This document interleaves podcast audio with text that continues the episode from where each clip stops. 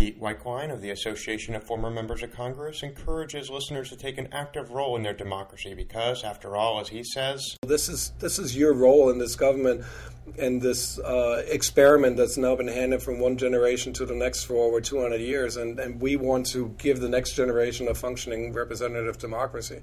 Stay tuned for the full episode with Pete Weichlein as he speaks about facilitating interactions between Congress and foreign parliamentarians and about restoring trust in our democracy. Hello, and welcome to Public Interest Podcast with your host, Jordan Cooper, where we have been interviewing politicians, activists, advocates, and others since 2016 with the intention of ennobling public service, creating a platform for positive civil discourse, and facilitating dialogue with difference. This show is the antidote for those who are tired of hearing about what's going wrong with the world. We showcase people just like you who are working to leave the world better than they found it. And that's good news. And now a word from former President John F. Kennedy with his views on public service.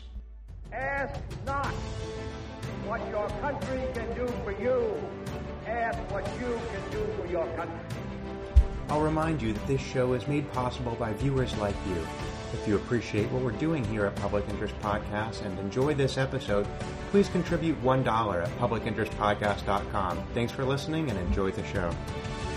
We're here today with Pete Weichlein, CEO of the Association of Former Members of Congress and former Assistant Counsel at the United States Senate. Pete, thanks so much for joining us today. How are you doing? I'm doing great. Great to be with you. Excellent. So, the first question I'd like to pose to you is what are you currently doing or what have you ever done to advance the public interest and why? Oh, my goodness. Let's start off with the easy ones. Um, what am I currently doing? Um, we are putting programming together to connect those being represented with those doing the representing. Uh, that's uh, a very long bumper sticker. But uh, we do so by working with current members of Congress, current congressional staff, and of course using the wisdom and expertise of former members of Congress. Um, and they're the driving force behind all of our programming. So politicians will be reaching out to their constituencies both as part of their camp- campaign apparatus and as part of their constituent services in their legislative office what differentiates your association from the work carried out in those two capacities? So uh, that is work driven by the congressional offices. What we do uh, specifically here in Washington D.C. is putting together uh, programming in an, an, environment that encourages uh, current members of Congress on both sides of the aisle to work together. It's a, it's a collaborative effort that we're trying to establish. Uh, most uh, of our programming right now focuses on international issues because that's a fairly easy mm-hmm. common ground to establish uh, for Republicans and Democrats. Uh, so we have what we call the congressional study groups uh, one on Germany, one on Japan, one on Europe. Uh, and as of yesterday, or day before yesterday, uh, our newest study group focused on Korea. Uh, so by, by focusing on international issues where there's much easier common ground than some of the domestic issues, uh, current members of Congress on both sides of the aisle, senior congressional staff, uh, and for the past year and a half, also district directors can work together on a bipartisan basis through the association. And it's done by the former members of Congress because you know we, we are non-advocacy we're bipartisan so there's there's credibility here where we can uh, create this environment where other organizations may have a, a higher hurdle to, to climb. And so with these congressional study groups legislators both go to those foreign countries and foreign legislators come to the United States? Yeah it's it's a peer-to-peer exchange. So mm-hmm. the uh, the theory behind all of this is that um, countries tend to communicate on the uh, executive branch level, so mm-hmm. it's the State Department and the uh, Foreign Ministry in Germany, for example. Mm-hmm. Uh, and what we decided many years ago, and this precedes me by quite a few years, uh, is to create a, a, a, network of elected officials so that members of Congress have a, an avenue of dialogue involving their colleagues on the other side of the pond. Uh, the Germany program, being over 30 years old now, uh, was the first one where we tried this peer to peer exchange with members of Congress going to Germany, German Bundestag members coming here to Washington, and then Capitol Hill programming in between. So, of course, we're sitting here in 2018, and only two years ago or so, the Trans Pacific Partnership was created by the Obama administration, and now, of course, it has been defenestrated by the Trump administration. Uh, I imagine since there's a congressional study group coordinating with Japan and now Korea, that this might have been a topic for discussion during the time leading up to the passage of that legislation, and then le- during the time leading up to the uh, the defenestration of that legislation, uh, did American congressmen interact with their Kokkai members in Japan, for example, about the benefits of the TPP or the drawbacks of the TPP. Yes, absolutely, and and um, I'm I'm sure we weren't the only organization putting programming together focused on TPP, uh, and then for the Europeans, the the uh, the sister. Um, legislation was TTIP, um, where through us, members of Congress could exchange uh, very specifically with their colleagues in other parliaments how legislation would affect their districts, their constituents, their voters.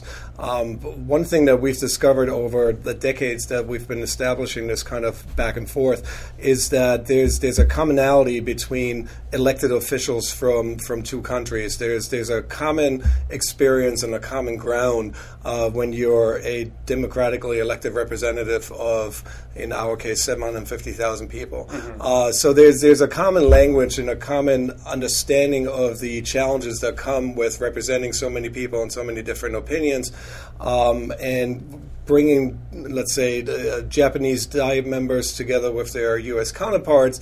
Uh, they understand when they hear this is how it plays out in my district. This is these are the concerns I'm hearing from my voters. This is what the hometown newspaper is is uh, the editorial board is saying about this.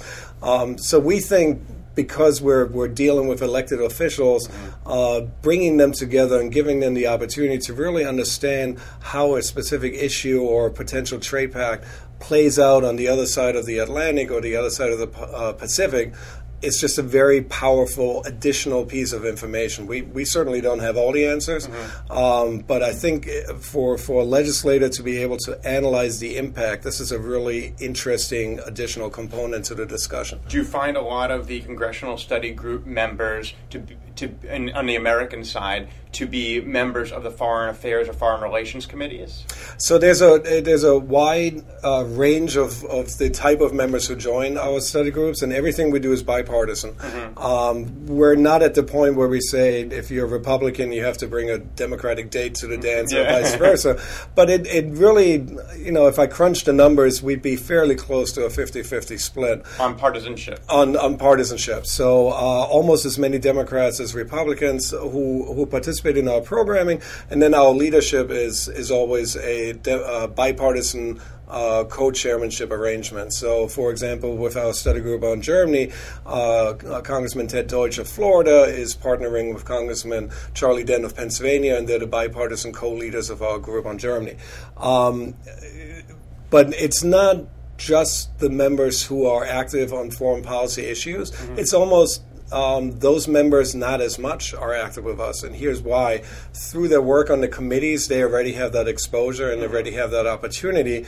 So we often find that members who are not on those committees but still have that interest mm-hmm. through us can educate themselves a little bit. So you're saying that uh, individual members who do sit on foreign affairs committees sometimes can ask foreign legislators to come and testify in front of their committee, An American congressman might testify in front of foreign legislators? Um, you know, I don't. I don't know about testifying, and that's certainly not something we will put together. But more it's, informal. It's an informal um, uh, network of colleagues, uh, an informal network of peers. Uh, I, I, love the phrase peer to peer because that's really what it is. What does it look? What are some of the discussions? I don't know if you've been privy to them at, at events that you've organized, but what do these discussions look like? What for, with the concrete example of the TPP or perhaps the Paris Climate Accord with, with the German peers or the British peers, what what are those discussions looking like? Okay, I'm representing Manchester, I'm representing uh, Frankfurt, and now I'm representing Kansas, and he's representing Maine and we're all talking about this. How do those conversations yeah. look like? So one thing we, we really enjoy, and, and, and it's it's almost we pride ourselves in this, is we try to have uh, as as little time spent on prepared remarks as possible, uh-huh. uh, and as much time as possible on, on a true back and forth and a true dialog uh-huh. um, and and. It, to create an informal setting where that conversation can kind of flow. That's the best kind of setting one can have. Now, clearly, when we take a uh, uh, delegation of current members of Congress to Berlin, mm-hmm. a lot of the schedule will be taken up with official meetings and state dinners, and Chancellor Merkel will host us, that kind of thing. But whenever possible, we try to create these informal gatherings and opportunities for members um, for American members to just come together with their German counterparts. Sometimes it's a working breakfast, sometimes it's a two hour bus ride to get to um, a factory they're about to tour. Um, sometimes it's a, an afternoon uh, two hour window that we've reserved for just a roundtable discussion where where we basically close the door, leave the room, and let them let them have a back and forth. Um, and the power in all of that is that you very quickly get to kind of the essence of what's driving the, the discussion and the issues. Um, if you spend 90 minutes having to listen to Professor Dr. So and so enlightening us about uh, environmental policy, um, a lot of that, a lot of those nuggets that really kind of drive the conversation get lost. So you speak about the importance of, cre- of fostering informal relationships among the foreign legislators with their American counterparts many academics and members of the media have reflected, and members, uh, current and former members of Congress, have reflected that over the past few decades, the amount of uh, relationships with those on the op- opposing uh, political party has diminished. So, whereas you might have had the infamous Tip O'Neill and Ronald Reagan friendship in the 1980s, you might have had Republicans and Democrats serving in the 70s and 80s and even early 90s uh, forge lasting personal relationships. Many will say in the 21st century, you've seen that uh, amount of bipartisan personal friendships sharply decline. Uh, could you comment on on the, the the importance of or the presence, the existence of pers- informal personal relationships on Capitol Hill in juxtaposition to the informal personal relationships you're seeming to try to create elsewhere? And is it even easier to create informal relationships with legislators in foreign countries than it is here domestically. Yeah, you're, you're, you're really hitting on such an important um, issue and challenge. And uh, there are a couple of thoughts here. First of all, with the work we're doing with current members of Congress, uh, particularly when we have an opportunity to put a congressional delegation together and take them to Berlin and take them to Tokyo and, and uh, the other countries we work with. Um, one of the uh, side effects of all that, uh, and, and, and it's an important side effect, is through travel, current members of Congress, often this is their first opportunity to really get to know on a personal level colleagues from the other side of the aisle. Um, this is especially true if, if uh, these members aren't serving on the same committee. Um, you know, on, uh, at the committee level, uh, even though not as much as it used to be, but there's still an opportunity to uh, work with members from the other party and get to know them a little bit on a personal level. But once once you take take away the the uh, you know a states caucus or the committee work, um, there really isn't that much opportunity anymore for these members to, to get to know each other personally um, uh, as, as colleagues.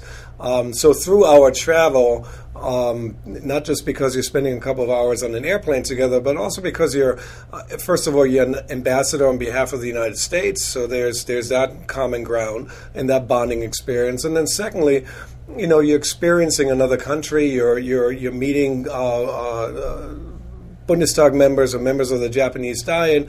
Uh, these are all experiences that that bring them together a little bit more and, and, and build a foundation for working together on things that have absolutely nothing to do with Germany or Japan or anything like that. And and since we're the former members association, that's probably the number one concern that we hear from our own membership, members who served, like you said, on the Tip O'Neill, um, uh, and you don't even have to go that far back. When when it was possible uh, to really build lasting relationships and friendships and get to know your colleagues, uh, and and do so on on on a, uh, across the political aisle level, um, I think one big piece of that is was possible because members lived here in the in the DC area. They they moved their families here, and uh, you know it's it's pretty hard to yell at somebody uh, in in the House chamber on a Tuesday when your kids are at the same swim meet Wednesday night, mm-hmm. um, or you know your neighbors. In, in addition to being colleagues on Capitol Hill, and and now and and this is nothing against the current members or current leadership. It's just the way our political process has evolved. Um, the way the calendar is and, and, and the legislative week is, members uh, tend to leave D.C. Uh, on a Thursday night after the last vote, don't get back here until Monday night or Tuesday morning. And when they're back in their districts, uh, their district staff schedules them 24 7. Um, so there really isn't that opportunity anymore to spend some, some time together and get to know each other. And um, you know, one of, one of the fundamental ingredients of bipartisanship is trust. And how, how do you establish trust if you really don't know the people you're dealing with and working with? Um, so, as I said, that's the, your question is incredibly important because it's probably the, the biggest challenge to what current members are experiencing compared to um, what a lot of my former members experienced when they, they were on Capitol Hill. Uh, before we return to the international topic, you mentioned trust, and earlier you mentioned that one of the foremost responsibilities of the Association of Former Members of Congress is to connect citizens to the representative government. Now, of course, uh, it seems as though, and at least the media would have us believe, and some elected officials would have us believe, that there is less trust in government now than there has been before. I've seen polls taken of the American public in the 1950s that showed a great deal of public approval of and trust in the United States Congress. Of course, many pollsters will agree that in the 21st century, in 2018, there's a greatly diminished sense of trust and support for the U.S. Congress. Can you speak about perhaps the extent to which the relationships that you're attempting to foster among the different members and with the former members in any way can repair that trust chasm that has been developing over the last few decades. Yeah, you're, you're again, um, you're absolutely right. Uh, over the years, uh, the, the Pew poll being one of them, there there are many different ways of graphing how um, uh, trust in, in government, uh, particularly Congress as an institution, has just been eroded. Um, and, and fewer and fewer people view Washington as a product, productive path towards solution. Uh, I think more and more people think of Washington as an obstacle rather than a path towards solutions. And and uh, being a former staffer myself and having worked on Capitol Hill, and, and it's it's a, a sad development for those of us who revere Congress as an institution and and, and see the, the the power of a functioning Congress for good. Um, so one of the things we do is uh, I think there's an underlying um, uh, dehumanizing factor to our current political uh, discourse. Uh, it's it's very easy to uh, paint somebody from the other side, from uh, from the other party, as as an enemy rather than an opponent. Uh, and this tribalism that's now become part of our political discourse uh, both when you turn on C-SPAN, but also you know as you're looking at town hall meetings or or um, uh, you know even even neighbors having having a disagreement on on a political issue. Uh, it's it's much more. Uh, um, uh, partisan and it's it's much more uh, driven by ideology than we've ever seen before. So one of the things we're trying to do is um, reconnecting people, particularly um, this this next generation of, of American leaders, um, with uh, bipartisan teams of current members of Congress as well as former members of Congress. Um, and and have a dialogue that is a person to person exchange. Uh, an example of that is our Congress to Campus program. we go to about 30 uh, universities a year where we send a bipartisan team of former members to spend up to three days on campus. And this bipartisan team will go into as many different settings as we can uh, create, working in uh, uh in partnership with the university that's hosting us. So they'll start their day and you know a freshman uh, introduction to government class with 400 students, and then the next class is going to be uh, young men and women working on their uh, thesis to, to get their uh, doctorate in American history or something like that. And, and uh, civic groups, uh, whenever possible, we'll take our former member team that's on campus and see if we can find a high school that we can take them to mm-hmm. as part of the program um, maybe some civic organizations like the VFW. Um, and all this is to um, have an opportunity for the public to see a, a partisan debate on the issues because our former members, even though they're now former members, still are political beings and they still have uh, political points of views and they're still partisan but it's not hyper partisan and it's productive. It's a, a uh, respectful debate on the issues. So we'll send them into a classroom, and it's not. Uh, you know how a bill becomes law, but it's let's talk about environmental policy. Let's have our our Republican former member and our Democratic former member have a real back and forth on uh, the environment and and uh, the concerns many have about um, global warming, and give the students a an opportunity to see a respectful, productive debate on the issue. That's really a, a fact driven debate. And also give the students an opportunity to engage with these former members and, and, and be part of that discussion as well. And, and again, the overarching theme is uh, let's, let's find a way to combat this dehumanizing that's been going on in our political discourse. You speak about uh, having fostering respectful debate on the issues, especially on these college campus events.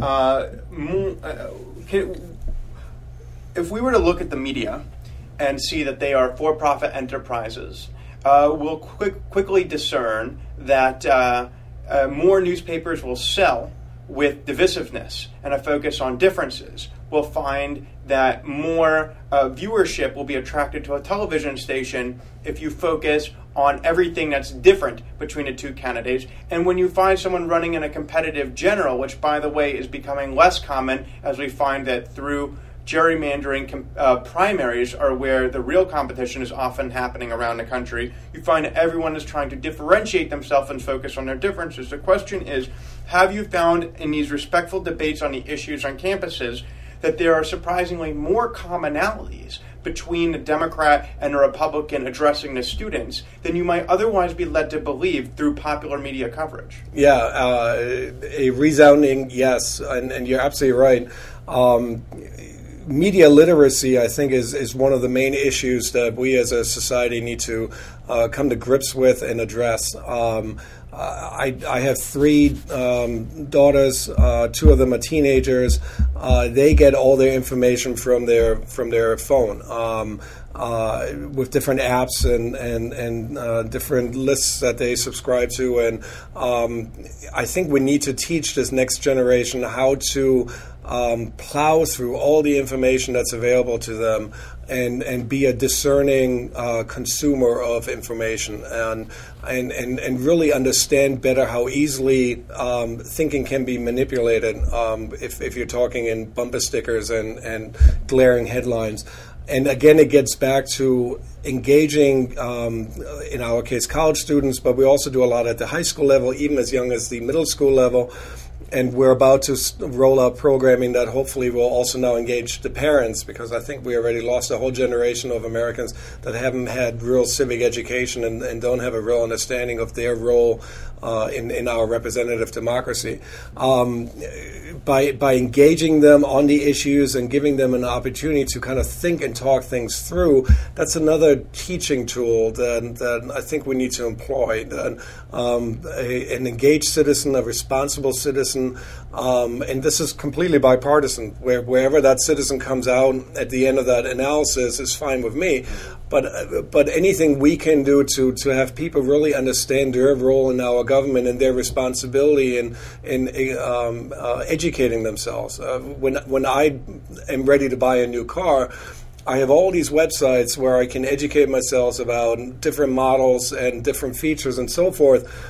Uh, when it comes to electing, maybe not at the presidential level, but your state delegate or your your member of Congress, people often just, if they bother to vote, walk into the voting booth and, and they'll see the D or the R, and that's good enough without really having a clear understanding of what that candidate stands for. So um, I, I, know it's it's uh, uh, drops in a bucket, but I think every drop is helpful in in, in just um, re-engaging folks and letting them know this is this is your role in this government and this uh, experiment that's now been handed from one generation to the next for over 200 years, and, and we want to give the next generation a functioning representative democracy. So, Pete, on a topic of perception uh, of government, perceptions of those whom differ from us, whose perspectives differ from us, I'd like to uh, return for a moment to uh, the top to the discussion with the congressional study groups when we're discussing interaction with foreign legislators.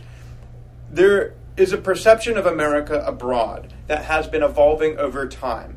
There was a particular perception under the George W. Bush administration. Uh, first, when uh, September 11th happened, there was a great outpouring of sympathy around the world, and then through Afghanistan and Iraq, uh, foreign support for American foreign policy diminished. With Barack Obama and the awarding of a Nobel Peace Prize, with Donald Trump, uh, there were discussions in the British House of Lords and Commons or at least the House of Commons, about not even allowing him to come to Great Britain uh, for a presidential visit. So, uh, and also within this context, uh, you have studied abroad, you have lived in Germany, you have obtained a German law degree. So, with your perspective for having studied abroad and lived in another country, looking back at American politics, I'd like to ask you how uh, others' perception of Americans, America's democracy has evolved over time uh, within the context of how uh, you said we perhaps have lost a whole generation of Americans who've been engaged in uh, critical analytical thinking about their democracy. So, how has the perception of America abroad evolved over time? Yeah.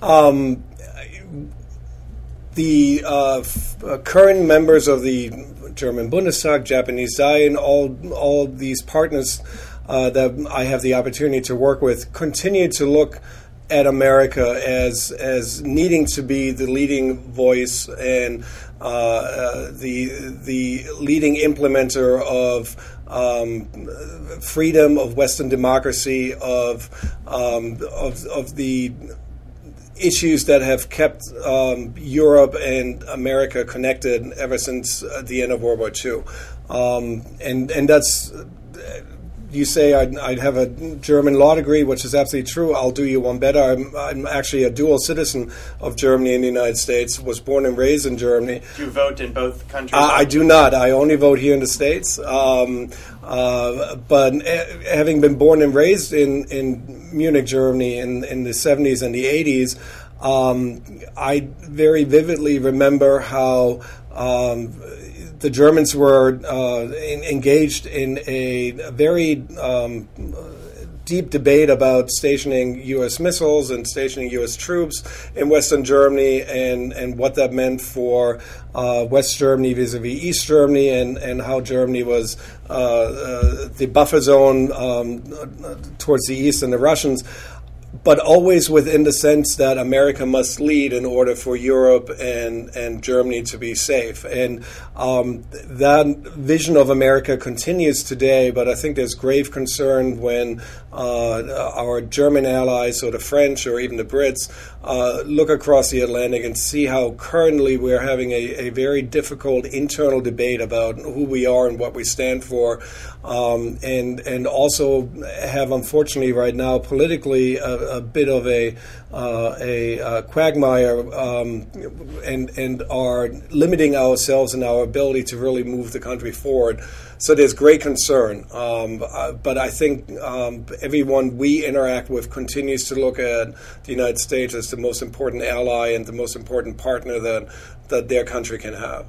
So as we approach the end of this podcast episode, Pete, I'd like to ask you uh, about your work. Uh, perhaps you might imagine yourself speaking to an assembly of former members of Congress.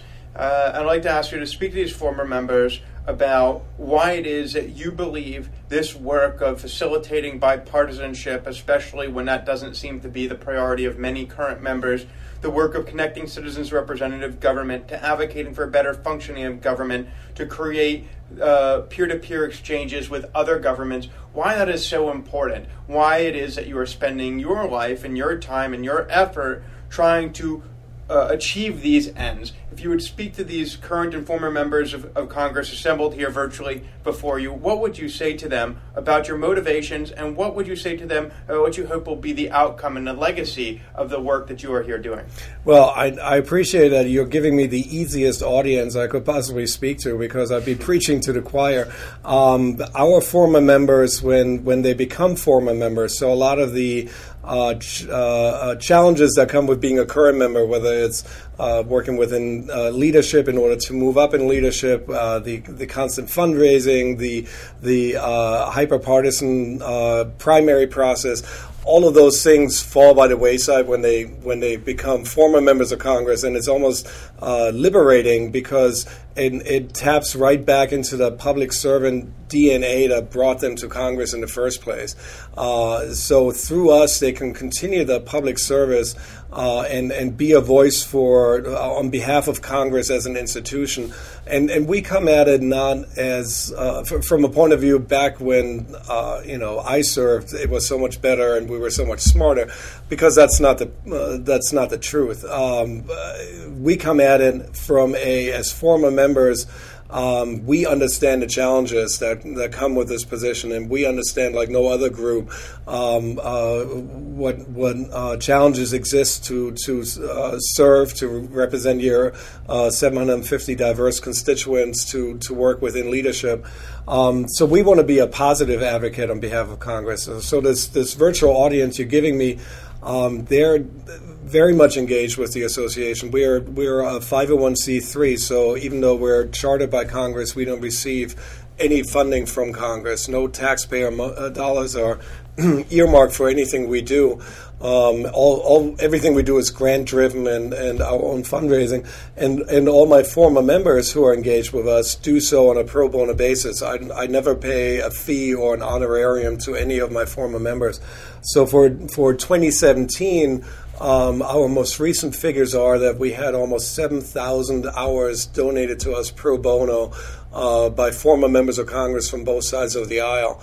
Um, and and that includes getting you know on, on, an airplane to do democracy building work overseas to be an election monitor uh, or you know our congress to campus program not all the universities we work with are in hawaii um, so sometimes uh, in the midst of winter we'll send former members to erie pennsylvania mm-hmm. uh, and and they volunteer their time um, those who are not fully retired but are in their uh, third um, professional ch- uh, chapter in life have to take off from the law firm or the university or wherever they're working in order to participate in our programs. And as I said, 2017 added up to about 7,000 hours that these former members donated to us in order to uh, continue their public service. And that's that's really the the main message. There's um, uh, there's a wealth of experience and institutional knowledge that's inherent in our membership that can be put to such great use and, and, and can be used to inspire the next generation of America's leaders, uh, can be used for, for real hands on civic education to, to really talk um, uh, about the political process, and can also be used to spotlight um, the the uh, limitations that current members have to, to work under. Um, so I, I, the the virtual audience you gave me is a pretty captive one, and I appreciate it. and that has been P. Weichlein the CEO uh, of the Association of Former Members of Congress and a former Assistant Counsel of the United States Senate. He speaks about the importance of uh, restoring trust through peer to peer dialogue and by facilitating respectful debate on the issues, encouraging media literacy, and uh, head on uh, addressing uh, the dehumanizing, uh, ideologically driven discourse that has been characteristic of uh, political interactions over the last few decades by, by addressing those issues, by fostering that trust and building that dialogue he seeks to advance the public interest and restore uh, public uh, trust in and support, uh, uh, reverence of uh, the U.S. Congress um, as it once was and as it hopefully will be again. Pete, I'd like to thank you for joining us today. Thank you. Appreciate it. This has been another episode of Public Interest Podcast with your host, Jordan Cooper, where we interview politicians, activists, advocates, and others who seek to improve the state of the world. I'll remind you to subscribe on publicinterestpodcast.com, iTunes, or your favorite podcast listening platform. And please join the conversation by calling 240 630 0380 or emailing engage at publicinterestpodcast.com. Thanks for listening.